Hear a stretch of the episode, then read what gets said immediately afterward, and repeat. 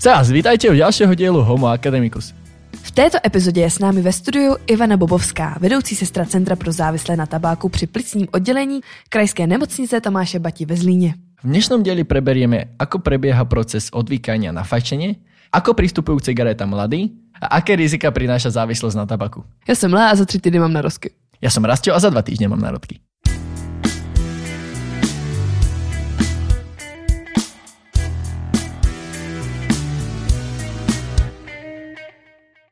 Ja vás zdravím, pani Bobovská, vítajte u nás v podcastu. Dobrý den.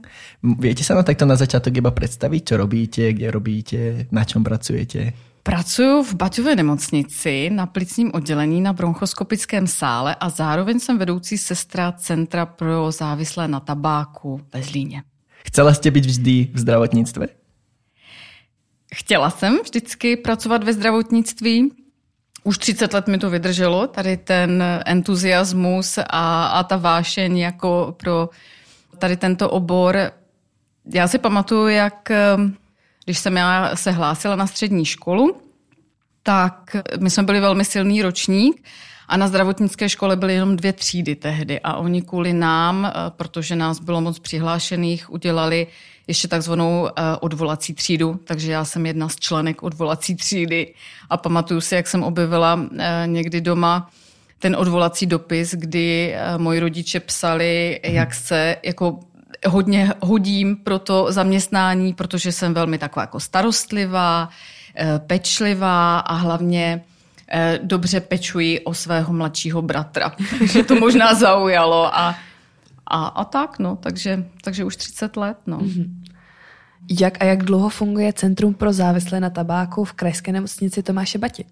To centrum funguje asi od roku 2005 nebo 2006, akorát, že bylo přiřazené nebo fungovalo při našich plicních ambulancích nebo při jedné z plicních ambulance a jelo jenom určité dny a určité hodiny, ale v takovéto podobě, v jaké vlastně funguje dneska, tak je od roku 2016, kdy jsme vlastně s mojí kolegyní, s kterou pracujeme na bronchoskopickém sále, tak jsme se rozhodli, že tady to centrum jakoby přesuneme k nám na sál a že budeme tady tu myšlenku prostě více jako rozvíjet a, a budeme podnikat kroky v tom, aby to centrum trošku víc jako vzešlo ve známost a pacienti, kuřáci se měli kam obracet. To centrum funguje vlastně každý pracovní den od půl čtvrté asi do sedmi hodin do večera, nebo podle toho, jak, jak je potřeba, jak jsou pacienti nazvaní.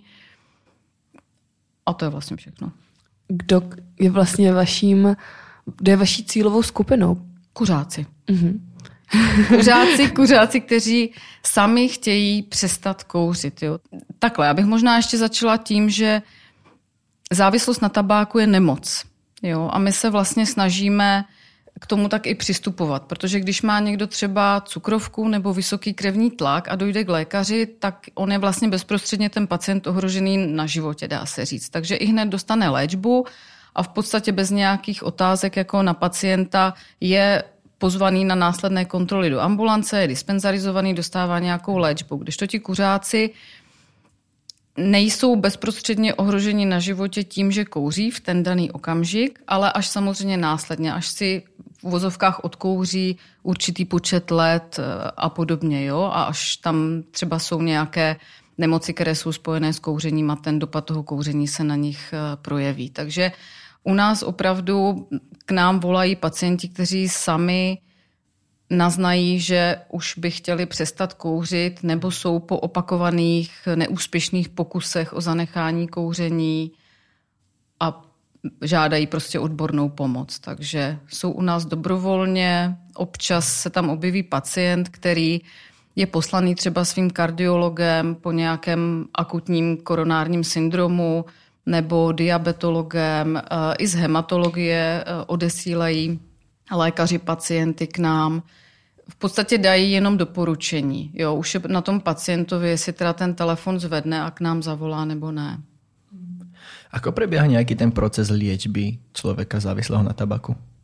Tak jednak to začne tím, že zvedne ten telefon, což za mě teda musím říct, že je velká statečnost, jako jo, že my to oceňujeme a už třeba při tom prvním kontaktu s pacientem se ho snažíme jakoby sklidnit eh, tím, že mu vysvětlíme, jak to asi bude probíhat celá ta návštěva, hlavně ta první návštěva je zajímá, takže ta trvá asi dvě hodiny, ten úvodní pohovor, s tím, že my si vlastně zjistíme kuřáckou anamnézu toho pacienta, kolik kouří, jestli přestával někdy kouřit. A tady na tohle všechno se ho formou nějakých dotazníků a, a pohovoru doptáme. A vlastně na konci té dvouhodinovky se snažíme přijít na nějakou léčbu, která je tomu pacientovi přímo šitá jakoby na míru. Jo? A už je potom na tom pacientovi, jestli se rozhodne s náma do toho jít, anebo jestli si to dál prostě po své linii bude řešit. Takže je to zcela dobrovolné, nikoho do ničeho nenutíme a opravdu se může rozhodnout, že dobře, teď si to vyslechl, má nějaké edukační materiály, má informace k léčbě a vůbec jako tady k tomuto onemocnění a může si jít. Jo, zkusit to třeba sám, ale musím říct, že když už ti pacienti jako zatelefonují, objednají se, většinou mají trošku strach, jakože tím dnem musí odložit cigarety a, a nebo jim je tam sebereme, budeme jim nějak jako nadávat, ale tak to vůbec jako není, takže to se dozví už při tom prvním uh, kontaktu, vlastně co si objednáváme, co si domlouváme čas. Jak jste se z Všeobecné zdravotní sestry dostala na plicní oddělení? Na plicní oddělení jsem se dostala po mateřské dovolené, protože mojí srdcovka jsou operační sály. Já jsem z většinu profesní kariéry jsem byla na operačních sálech, buď na ortopedii nebo na očních operačních sálech, takže když jsem po mateřské hledala práci, tak jsem se fokusovala prostě už jenom na to, že kde je nějaké sálové. A když jsem viděla, že otevřeli dveře, byly prostě v rouškách a v čepkách, tak říkám ano, já tady bych chtěla být, jo. takže ty kuřáci, to se fakt jako vyfiltrovalo až tak jako později. No. Ako to je s fajtením u mladých? Volají vám? Chodí k vám? Ne. Mm-mm, vůbec? Ne. Jestli jsem měla možná jednoho pacienta, který měl 25 let. Víte, ono, mladý člověk si myslím, že si vůbec jako nedokáže uvědomit ty dopady toho kouření, které jsou až třeba za 20-30 let, že za ten mm. horizont prostě jako nedohlídne. Takže mladé pacienty nemáme. Mm-hmm. A víte, jak je to s kouřením u mladých, kdy třeba začínají a jaký druh cigaret a proč třeba kou- začínou kouřit? Samozřejmě, že to pravidelně monitoruju, třeba i na veřejných akcích, jako je třeba Mezinárodní den bez tabáku a podobně, kde vlastně eh, občas jsme jako měli stánek, třeba na náměstí a podobně v rámci filmového festivalu. A tam jsme se jako doptávali vždycky těch eh, dětí nebo teenagerů. Mám i reporty od svých dětí, kdy dcera teda už eh, má 25 plus let, takže takže tam mi reportovala ještě z dřívější doby, syn eh, bude mít 18, tak eh, ten mi dává takové, jakože teďka aktuální informace. Zjistila jsem, že je to škola od školy, jo? že i to, jakou skladbu studentů má třeba ta střední škola, tak to ovlivňuje to, jestli kouří třeba klasické cigarety anebo nějaké alternativní možnosti.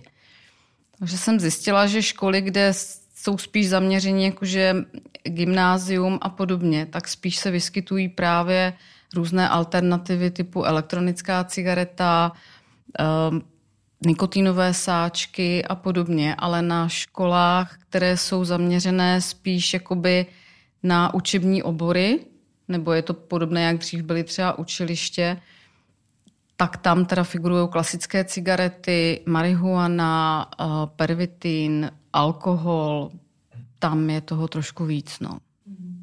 Aký je rozdíl v nebezpečnosti jednotlivých tabakových výrobků, teda už keď se bavíme o nějakých elektronických cigaretách, uh, žuvacím tabaku a tak? Od klasických cigaret hlavně. Tak když bych měla porovnat klasickou cigaretu, tak ta je nejvíc škodlivá.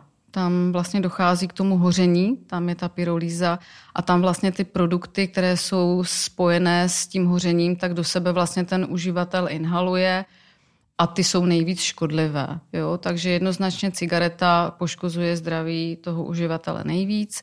Potom eh, je třeba zahřívaný tabák, to je zase spíš, bych řekla, doménou, tady ten IQOS, GLO a tady tyto eh, typy zahřívaného tabáku nebo značky, tak to je doménou spíš tak třeba 25 až 45 skupiny jo, uživatelů. Tam už je potřeba, aby ten dotyčný byl výdělečně činný, jo, hmm. protože ty počáteční investice jsou v celku vysoké a taky tam vnímám to, že vlastně není to neustále k dispozici. Ty strojky se musí dobíjet, takže buď je potřeba mít sebou dva strojky, tak aby bylo na střídačku, nebo pořád být někde s nabíječkou, tak jako u telefonu.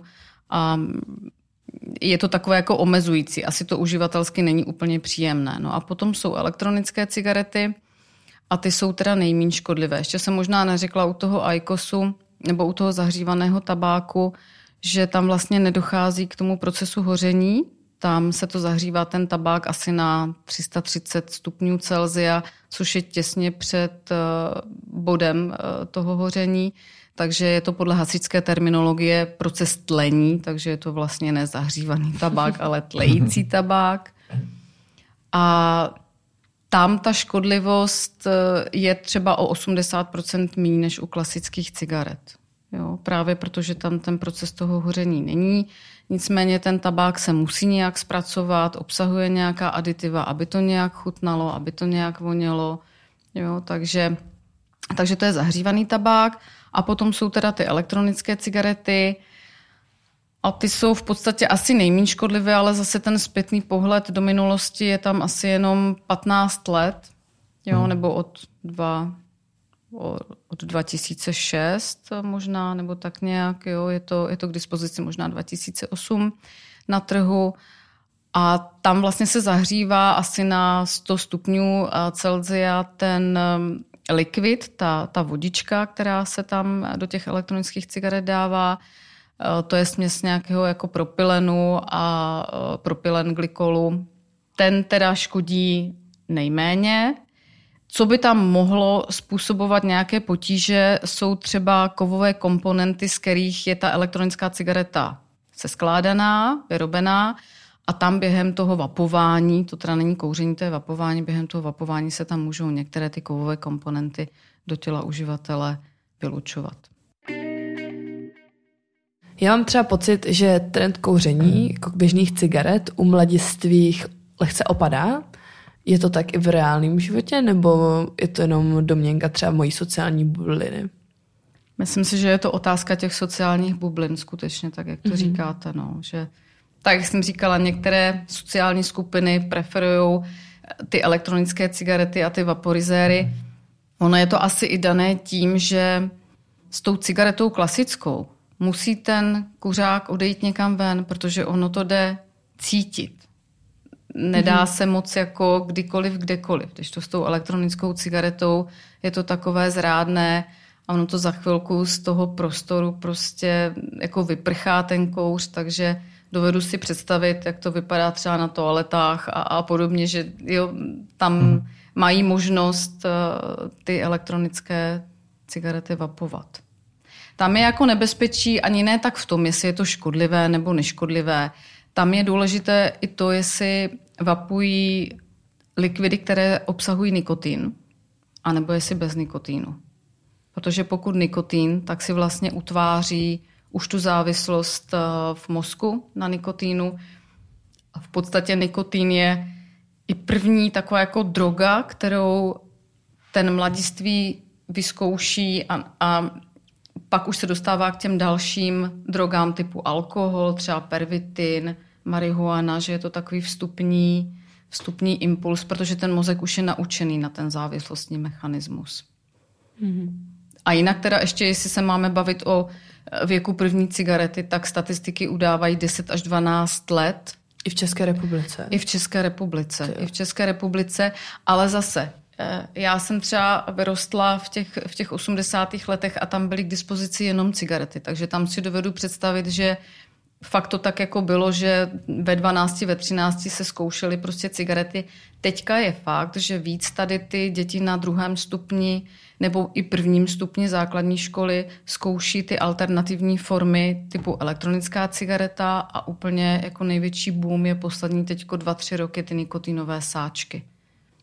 Mm-hmm. Ale když se ptám svých pacientů, kteří skladba teda našich pacientů, to možná se k tomu ještě dostaneme, ale je tak jako 45 plus a víc mm-hmm. jako let. Jo, takže mm-hmm v rámci těch dotazníků já se jich taky ptám, že kdy byl věk první cigarety, někdo řekne v, os, v, os, v osmi letech, někdo, někdo ve 12, ale to jsou ty první experimenty. Ale aktivně začínají kouřit třeba kolem 16, 17, 18 mm. let věku. No to podle mě celkom sedí a my jsme si byli jak dětská koupit prvou kusovku do šenku, keď jsme mali 9 rokov. Mm-hmm, mm-hmm, jo, jo. A to se vlastně možná ještě dostáváme k té otázce, co, jste dávala předtím, že jaké jsou jako motivace, proč to ty děti dělají. Experiment. Mm. Vy jste to teďko řekl. Jo, mm. fakt. Děti rádi experimentují v čemkoliv, jakkoliv. A teď je to ještě, myslím si, dané i třeba takovou tou sociální aspektem, kdy možná v té třídě je nějaký lídr, možná spíš sígr, který to prostě jako vede, někde něco zjistí, vezme, pojďme to zkusit, teď skupinka nějaká se k němu přidá a je to i možná od takové té hierarchii třeba v té třídě, že nechtějí ty děti zůstat pozadu, jsou možná do toho i tlačení, zkus to přece, jo, tak. Mm-hmm. Čo je vlastně horší, keď člověk začne fajčiť akože v mladom veku, dajme tomu aktívne napríklad v 17 rokoch, alebo až keď sa k tomu dostane neskôr, dajme tomu v 30 No ze zkušenosti vám můžu říct, že ve 30 teda skoro nikdo nezačíná kouřit. Hmm. Že je to opravdu doména dětského věku. Ono hmm. se to i nazývá jako, že dětská nemoc, právě protože většinou začíná ten kuřák ještě před Prahem dospělosti, jo? před tím 18, 18. rokem věku. Takže ve 30 to jsem měla jednu jedinou pacientku, která začala kouřit. Většinou se říká, že jako v těch 20, 25 už má člověk v uvozovkách rozum. Mm-hmm. Jo? A samozřejmě čím později by začal kouřit a čím méně let by kouřil, tím menší dopad to na to tělo může mít, ale taky to není úplně, že dogma. Mm-hmm. Jak velký rozdíl je, když člověk kouří jen příležitostně, řekněme na večírcích a tak, a když kouří pravidelně? Má to stejný dopad? Na to se nedá úplně jednoznačně odpovědět. Na druhou stranu, když si představím, že někdo kouří pět cigaret jednou za měsíc na nějakém večírku a nebo 20 cigaret denně, 40 let, tak je větší pravděpodobnost, že ten, kdo kouří 20 cigaret za den, bude mít eh, zdravotní dopady mm-hmm. kouření na své tělo. Jeden z takových jako, ne že sloganů, ale takových věd, které eh, si myslím, že jsou jako pravdivé, je, že každá cigareta poškozuje. Hmm. A my nikdy nevíme, jestli když ta jedna nebo dvě cigarety, když si ji jako vykouříme, jestli to skutečně třeba za 10, 15, 20, 30 let v tom těle nespustí nějaký jako maligní proces, nebo to, že ty buňky se prostě uh, maligně zvrhnou, nebo to zanechá nějakou stopu. Takže je to taková jako ruská roleta. Mm-hmm. Dá se teda telo potom ako, ako prejde celým tým procesom uzdravovania, prestane byť človek závislý a potom už ako nefajčí. Dokáže sa to telo nejak ako v podstate kvázi vyresetovať a po x rokoch začať byť zase v podstate zdravé? Do úplně původního stavu mm-hmm. se vám nedostane. Ale jako jsou tam benefity velké, jako pro toho, pro toho kuřáka, když přestane kouřit, po pěti letech, po deseti letech, po patnácti letech, že se třeba co se týče nějakých akutních koronárních syndromů a rizika rakoviny třeba plic dostává na toho člověka, který nikdy, nebo na úroveň eh, toho člověka, který nikdy nekouřil, protože samozřejmě nejenom kouření způsobuje třeba rakovinu. Jo, to je to, jo, jsou to i vlivy tady jako zvenčí, ovzduší a, a podobně. Mm-hmm. Jak škodlivé je kouření marihuany oproti těm ozovkách běžným cigaretám? Já se k tomu vyjádřím jenom okrajově, mm-hmm. z toho důvodu, že já nejsem adiktolog. Jo, takže tohle je opravdu v gestci adiktologů. A tam jenom se můžu vyjádřit k tomu, že zase Něco tam hoří, něco se spaluje a ty produkty do sebe ten dotyčný dostává. Otázka je, jak to působí na psychiku, kdy si dovedu představit, že se u některých uživatelů rozjede třeba nějaké psychiatrické onemocnění nebo nějaká toxická psychóza a podobně. Mm-hmm. Takže asi jenom tolik k tomu. Určitě to není v pořádku jakékoliv jako užívání drog, ať už je to marihuana, nikotin, alkohol, tak mm-hmm. Škodí zdraví. Jak konkrétně to nejčastěji ovlivňuje zdraví člověka? Když budeme úplně do detailů Kouření. Mm-hmm, mm-hmm. Úplně celého člověka. Úplně celého, všechny orgány v těle. Když si představíte, že si zapálíte cigaretu, tak můžeme začít třeba u té dutiny ústní. Takže klima v dutině ústní. Opakované záněty třeba zubů, kazivost zubů, chuťové pohárky na jazyku jsou v podstatě paralizovány, nefungují tak, jak by měly. Když jsme teda u nějakého rakovinného postižení, tak rakovina v celé dutině ústní, jazyk, měkké patro, krk, hltan, hrtán, prostě všude tam, kde ten kouř mechanicky dráždí ty sliznice, tak tam to může zanechat stopu. Nějaké, já nevím, sliny, které se vytvoří a jsou plné těch škodlivých látek z toho inhalovaného kouře, se spolknou do žaludku, takže může být postižený i žaludek, pak následně střeva.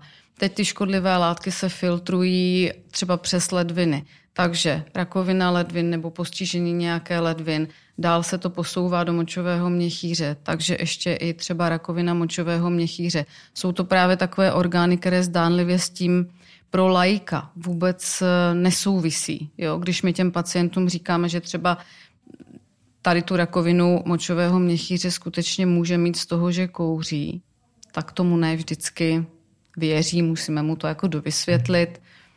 A jak je to s pasivním kouřením?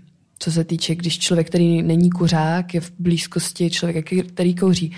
A tady bych se ještě zeptala, jak je to s těmi alternativními způsoby kouření, jakože když je právě člověk v místnosti s někým, kdo má například vaporizér. Co se týče pasivního kouření klasických cigaret, tak vliv na cévy například, to má asi z 80 nebo z 90% stejný jako kouření aktivní. I proto, mimo jiné i proto, v květnu 2017 vlastně vzešel v platnost zákon o regulaci kouření ve veřejných prostorách. Ze začátku to bylo jako hodně plné emocí, ale myslím si, že si to jako pěkně sedlo a že i když se ptám pacientů, kteří mi přijdou do centra, jak to vnímají nebo vnímali, tak po těch počátečních jako rozjitřených emocích už říkají všichni, bych řekla, že jsou za to rádi, není jim cítit oblečení, ne, nejsou jim cítit vlasy, míň toho vykouří a o to vlastně mimo jiné šlo taky, krom toho, že se teda chránili hlavně nekuřáci, kteří tady tomu pasivnímu kouření byli vystaveni. Takže pasivní kouření určitě škodí. Škodí i třeba domácím mazlíčkům, když jsou domácnosti, které, kde se kouří třeba v bytě, už to není až tak časté, ale dříve to tak bývalo tak umírali dřív, než, než když byli v domácnosti nekuřácké. Mm-hmm. A co se týče těch alternativních eh, metod, jako elektronických cigaret, tak tam jsem jenom četla jako studii, že třeba nikotínu se do toho uživatele, do toho pasivního eh, kuřáka dostane takové minimum, že to je nevýznamné, že třeba mm, jako závislost na nikotínu se tam nemůže hmm. rozvinout. A ty výpary z těch elektronických cigaret, není to škodlivé. Jak probíhá proces odvykání, konkrétně ten ideální, a nebo když je třeba složitý u některého pacienta? Tak my už jsme to trošku rozpovídali, takže když ten pacient teda přijde k nám na tu úvodní dvouhodinovou konzultaci a tohle všechno eh, s ním probereme, léčbu, nějakou léčbu mu nastavíme, On ji nastoupí, začne ty léky, eh, které jsou na toto určeny, užívat. Tak značka Ideál, nevím, jestli úplně existuje ideál, ale do měsíce, do dvou třeba se dostane na nulu, to znamená, že přestane kouřit. a vlastně rok od poslední cigarety je v naší péči. Po roce od nekouření se vyřazuje z dispenzarizace. Takže ideální je, když třeba do toho měsíce, do dvou se mu podaří přestat kouřit, stává se teda exkuřákem, ne nekuřákem, to je taky důležité. Stává se exkuřákem a pak teda dochází na ty pravidelné kontroly, které už ale mají to rozpětí třeba dva, tři měsíce. Jo? No a pak jsou takové složitější případy, kdy skutečně s těma pacientama jsme v kontaktu třeba rok a půl až dva intenzivně a trošku jako přešlapujeme na místě, jenže tam je to taky dané tím, že jak jsem říkala, že když má člověk eh, nebo pacient jako vysoký krevní tlak, dostane prášek na tlak a ten v tom těle udělá takové procesy, že ten tlak sníží, aniž by ten pacient něco pro to udělal. On prostě může hmm. sedět opravdu v obýváku na sedačce a nic nedělat. Když to náš pacient kuřák dostane léky, dostane edukační materiál, ten si musí nastudovat, přečíst, začne užívat léky a ještě musí dělat takové, jako my tomu říkáme, režimová opatření. To znamená, že musí změnit úplně tu skladbu toho dne, ten režim, to, co dřív bylo vázané na tu cigaretu, tak udělat nějak jinak. A musí do toho dát spoustu své energie. A někdy dokáže tady ta Tomu se říká psychosociální závislost, to jsou ty naučené rituály toho kuřáka. Někdy dokáže úplně přetlačit ty léky, jo, tu farmakoterapii. Takže, a to jsem chtěla říct, že já vlastně, my s těma pacientama nejsme doma, takže já nevím, co on dělá, nedělá. To je všechno na jeho vůli, na tom, jak je motivovaný, jak prostě chce. A možná, že i chce, ale prostě se mu to nedaří. Takže s některýma fakt jsme v kontaktu třeba dva roky a pořád ještě mají statut kuřáka. Taká to jako liečba, to, čo postupují u vás, se to platí, alebo to může jít teda zo zdravotné pojišťovny? Je to ze zdravotního pojištění. Jenom léky si hradí sám, ale ty hmm. konzultace a ty návštěvy jsou ze zdravotního pojištění. Mhm. Jak často k vám musí docházet? Ze začátku léčby je to třeba co 14 dní, ale ty kontroly můžou být buď osobně, anebo i telefonicky, protože i v době covidové jsme vlastně museli nastoupit na telefonické konzultace. Jako dalo se to, není to jak osobní kontakt, ale když je někdo zdaleka, protože k nám jezdí pacienti i třeba z Přerova, z Kroměříže, protože my spolupracujeme i s psychiatrickou nemocnicí v Kroměříži, tak některé ty konzultace nebo ty kontroly můžou být i po telefonu. Nám tam stačí, abychom věděli, jestli tomu pacientovi takováto dávka léku vyhovuje, jak se v tom cítí, jestli se mu daří snižovat.